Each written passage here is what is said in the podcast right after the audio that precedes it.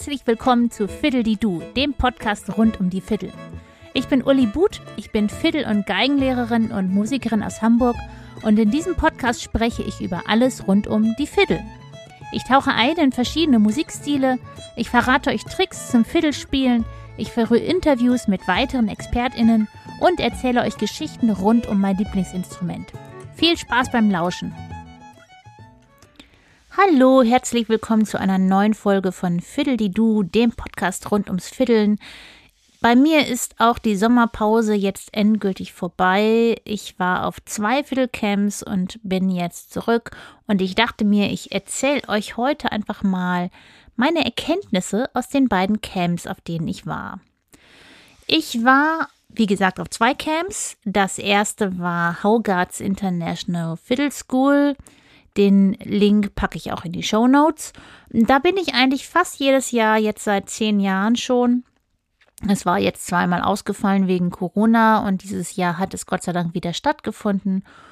Und es war natürlich ganz toll. Es, ich habe ganz viele alte Freunde wieder getroffen. Das ist fast so ein bisschen wie ein Familientreffen inzwischen. Aber natürlich waren auch viele neue Leute da. Und ähm, ja, ich bin einfach sehr froh, dass es wieder stattgefunden hat. Und äh, wir haben die ganzen alten Tunes rausgekramt. Und wie das so ist, wenn man dann abends in der Session sitzt, hört man einen Tune, den man seit Ewigkeiten nicht gespielt hat. Aber die Finger wissen immer noch genau, was sie zu tun haben. Und das ist ein ganz tolles Gefühl. Unterrichtet haben auf der Haugarts Fiddle School wieder Harald Haugart natürlich. Und dann Haneke Kessel und Kevin Henderson und Pete Cooper sind altbekannte Unterrichtende auf Haugarts Fiddle School. Neuzugang war dieses Jahr Emma Reed aus Großbritannien bzw. Schweden. Ähm, ein sehr bereichernder Neuzugang, möchte ich sagen. Es hat mir wirklich sehr gefallen, der Unterricht bei ihr. Und von ihr werde ich nachher auch noch mal was erzählen. Vielleicht noch mal kurz was zum Ablauf bei Haugarts International Fiddle School. Ähm, das ist, wie gesagt, eine Fiddle School. Das heißt, es, es geht hauptsächlich um das Instrument Fiddle. Und es gibt also verschiedene Klassen von ähm, Beginners bis zu Super Advanced, die immer zusammenbleiben, also die nach Level, nach Spiellevel eingeteilt sind und die Lehrer rotieren dann. Es gibt jeden Morgen Workshops und nach dem Mittagessen auch nochmal ein oder zwei Stunden. Dann gibt es Afternoon Activities, wo verschiedene Sachen angeboten werden. Und in, abends ist auch immer noch mal irgendwas Besonderes. Und das Ganze dauert eine Woche, also fünf Tage plus An- und Abreisetag. Als zweites war ich dann noch auf der Radix Musikwerkstatt. Das ist eine Musikwerkstatt in Vorarlberg in Österreich, im großen Walsertal. Das ist ein bisschen anders konzipiert. Das ist erstens etwas kürzer. Das sind dreieinhalb Tage. Ähm, es gibt eine, ja, es gibt zwei Viertelklassen, wobei die eine eher für, für Kinder gedacht ist und die andere ist dann für fortgeschrittene erwachsene Geiger. Es gibt außerdem noch eine Klasse für KontrabassspielerInnen. Äh, es gibt eine Jodelklasse. Ähm, es gibt Steire, diesmal gab es steirische Harmonika. Ähm, also das wechselt auch immer mal und wie gesagt, das äh, Konzept ist ein bisschen breiter aufgestellt für verschiedene Instrumente.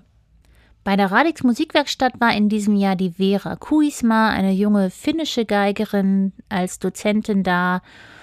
Ich war auch ganz begeistert von ihr. Sie hat uns tolle Tunes beigebracht und das auch sehr gut gemacht. Antti Jävele war leider verhindert und ähm, hat deswegen eine seiner Schülerinnen geschickt und hat da auf jeden Fall eine gute Wahl getroffen. Auch bei der Radix Musikwerkstatt gibt es dann jeden Tag vormittags und nachmittags Workshops und abends trifft man sich zur Session und getanzt wird auch sehr viel und gerne. Es wird gejodelt und ähm, es gibt auch bei der Radix Musikwerkstatt genauso wie bei Hauergarts International Fiddle School ein Abschlusskonzert. Das ist auch immer ganz toll. Da präsentiert quasi jede Klasse, was sie so gelernt hat über die Tage. Und ähm, bei der Haugarts Fiddle School ist es auch so, dass ähm, viele der Tunes, die gelernt werden, werden eben von allen gelernt und ähm, dann eben auch mit allen zusammengespielt. Das ist besonders schön. Ja, nun möchte ich aber gerne zu meinen Erkenntnissen kommen, über die ich nochmal so ein bisschen nachgedacht habe, nachdem ich zurückgekehrt bin. Ähm, Zuallererst ist es natürlich so, dass man unglaublich viele Tunes lernt und man lernt sie alle nach Gehör. Es gibt zwar auch Noten, die werden dann im Nachhinein ausgeteilt, aber das Lernen findet erstmal nach Gehör statt.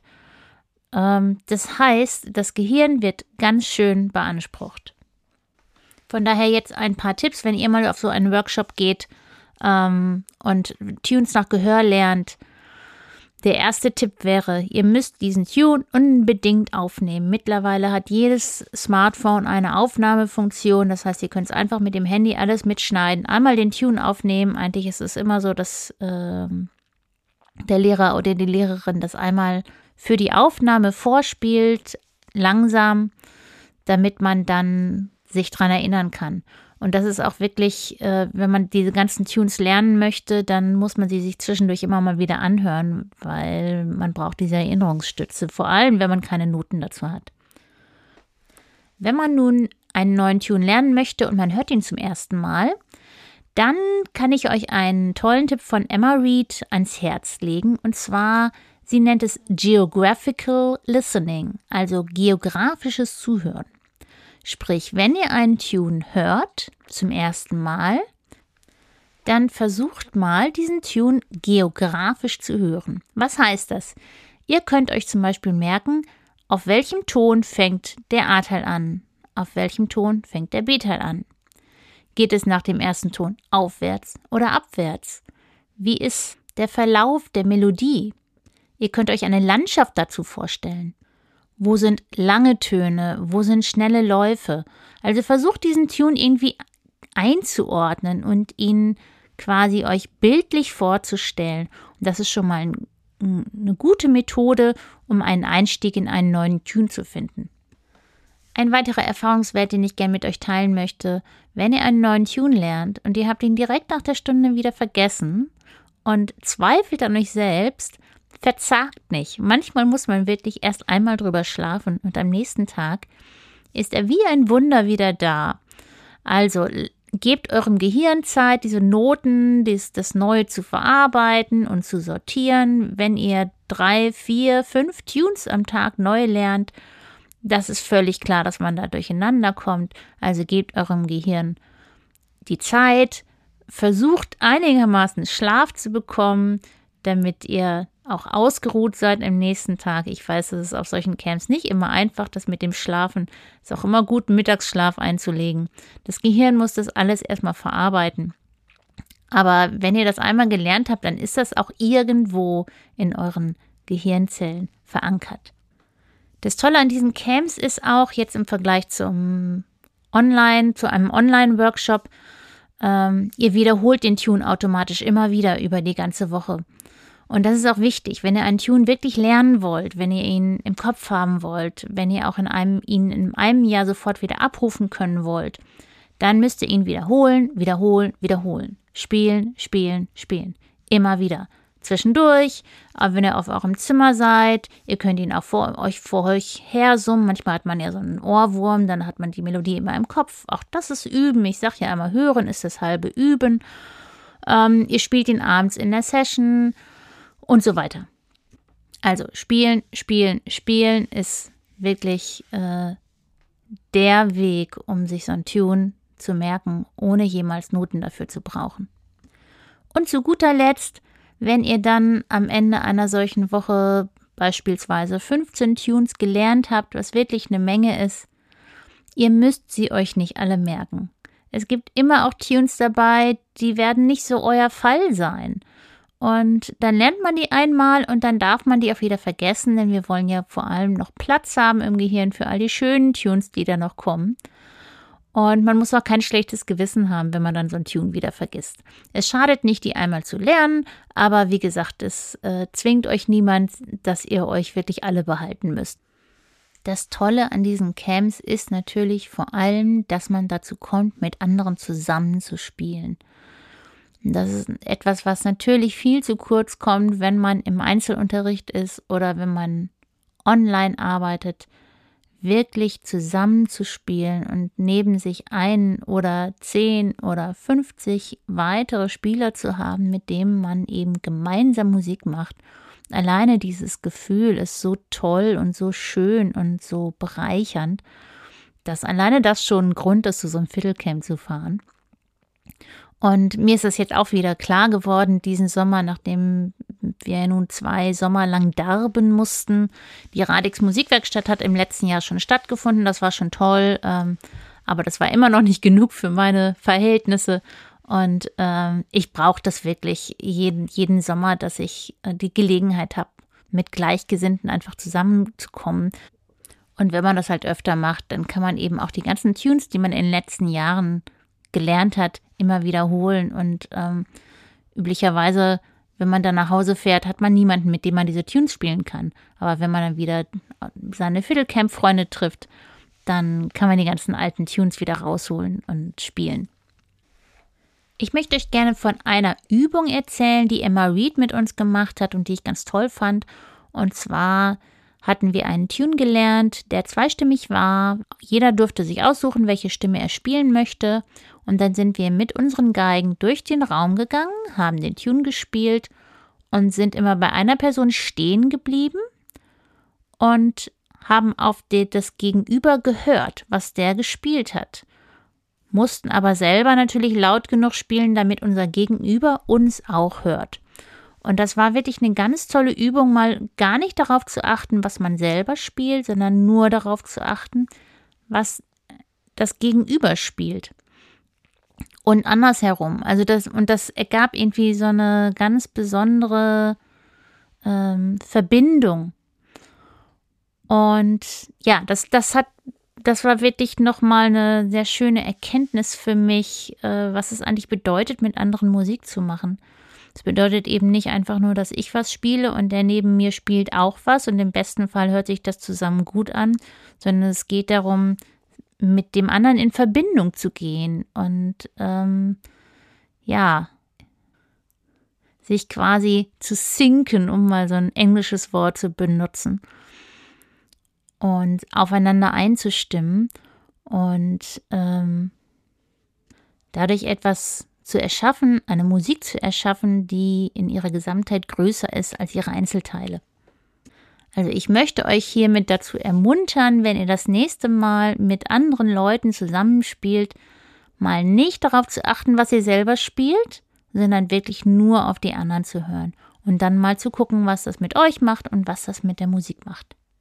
Ein weiteres tolles Erlebnis, das ich hatte, das war auf der Radix Musikwerkstatt, denn dort war auch ein Tänzerpaar, die natürlich Tänze auch angeleitet haben für die Teilnehmer, aber die sind eben auch in die Gruppen gegangen und haben zu unserer Musik getanzt.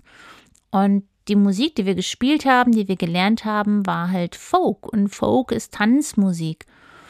Und ähm, wir haben zum Beispiel Polskas gelernt und dann haben die eine Polska zu unserer Musik getanzt. Und dann zu erleben, was das mit uns macht, die Tänzer zu sehen und wie die Tänzer auf unsere Musik reagieren, das war auch nochmal so ein ganz besonderes Erlebnis. Und auch da schaut doch mal, wenn ihr einen Tune spielt, ähm, stellt euch vor, dass ihr für einen Tänzer spielt oder für ein Tänzerpaar. Und schaut mal, was es mit euch macht. Im besten Fall habt ihr sogar die Gelegenheit, äh, bei einem, bei einer Ball-Folk-Veranstaltung zum Beispiel, tatsächlich für TänzerInnen zu spielen. Oder ihr, wenn ihr selber tanzt, achtet einfach mal genau auf die Musik und was das mit euch macht, wenn ihr zu Live-Musik tanzt. Denn das ist natürlich immer was anderes, als wenn man zu einer CD tanzt. Ähm, da kann das Timing ein bisschen schwanken und es kann schneller werden oder mal langsamer werden, was ja überhaupt nicht schlimm ist. Dafür ist es live. Aber diese, diese Verbindung, die da entsteht zwischen TänzerInnen und MusikerInnen, ist also auch nochmal was ganz Besonderes. Ja, und last but not least, wenn man auf ein Fiddlecamp fährt, dann trifft man Freunde fürs Leben. Das ist wirklich so, das kann ich wirklich aus eigener Erfahrung sagen. Die Freunde, die ich auf Fiddlecamps gemacht habe, sind mir sehr nah und ähm, das beschränkt sich eben nicht darauf, dass man sich einmal ja im, im einmal im Jahr im, auf dem Fiddlecamp trifft, sondern das kann natürlich auch zu engeren Freundschaften führen. Ich habe zum Beispiel mit einer Fiddlecamp-Freundin dann mal Urlaub gemacht und wir haben Straßenmusik in der Schweiz gemacht. Aus solchen Freundschaften können neue Bands und Projekte entstehen und natürlich einfach ganz wertvolle Verbindungen. Und ich freue mich jedes Jahr darauf, neue Leute kennenzulernen und neue Freundschaften zu knüpfen. Ja, das sind so die Dinge, die mir diesen Sommer nochmal klar geworden sind. Einiges habe ich jetzt wahrscheinlich wiederholt zu der Folge, in der ich schon mal über ähm, Fiddlecamps geredet habe, in der Folge, wo ich darüber erzähle, wie man das anstellt, wenn man Fiddle lernen will. Aber ich denke, das schadet nicht, wenn man das nochmal wiederholt. Ich hoffe, ihr konntet etwas mitnehmen aus dieser Folge. Vielleicht habe ich euch inspiriert, demnächst selber mal auf einen Workshop zu fahren. Vielleicht fangt ihr mal mit einem Wochenende an und ja, ich kann das, wie gesagt, nur empfehlen. Und ähm, es ist schön, wenn man für sich Musik machen kann, aber so richtig gut wird es erst, wenn man es mit anderen zusammen machen kann. An dieser Stelle möchte ich noch mal kurz auf meinen Fiddle School Club aufmerksam machen, wo ihr jetzt jederzeit eintreten könnt. Ihr findet alle Infos dazu auf meiner Website fiddleschool.de oder auf club.fiddleschool.de. Das ist zwar in Anführungszeichen nur online und digital, aber ich sag mal, das ist besser als gar nichts. Und ihr lernt jeden Monat zwei neue Tunes und vielleicht ist das ja was für euch als Einstieg, beziehungsweise solange einfach keine Workshops stattfinden. Wenn euch die Folge gefallen hat, freue ich mich über eine gute Bewertung. Ihr dürft den Podcast natürlich auch gerne teilen, da würde ich mich freuen. Ansonsten, wie gesagt, alle Infos über mich und mein Angebot auf fiddleschool.de und ich melde mich dann demnächst wieder auf diesem Kanal mit einer neuen Folge. Bis dahin alles Liebe, Fiddle on, eure Uli.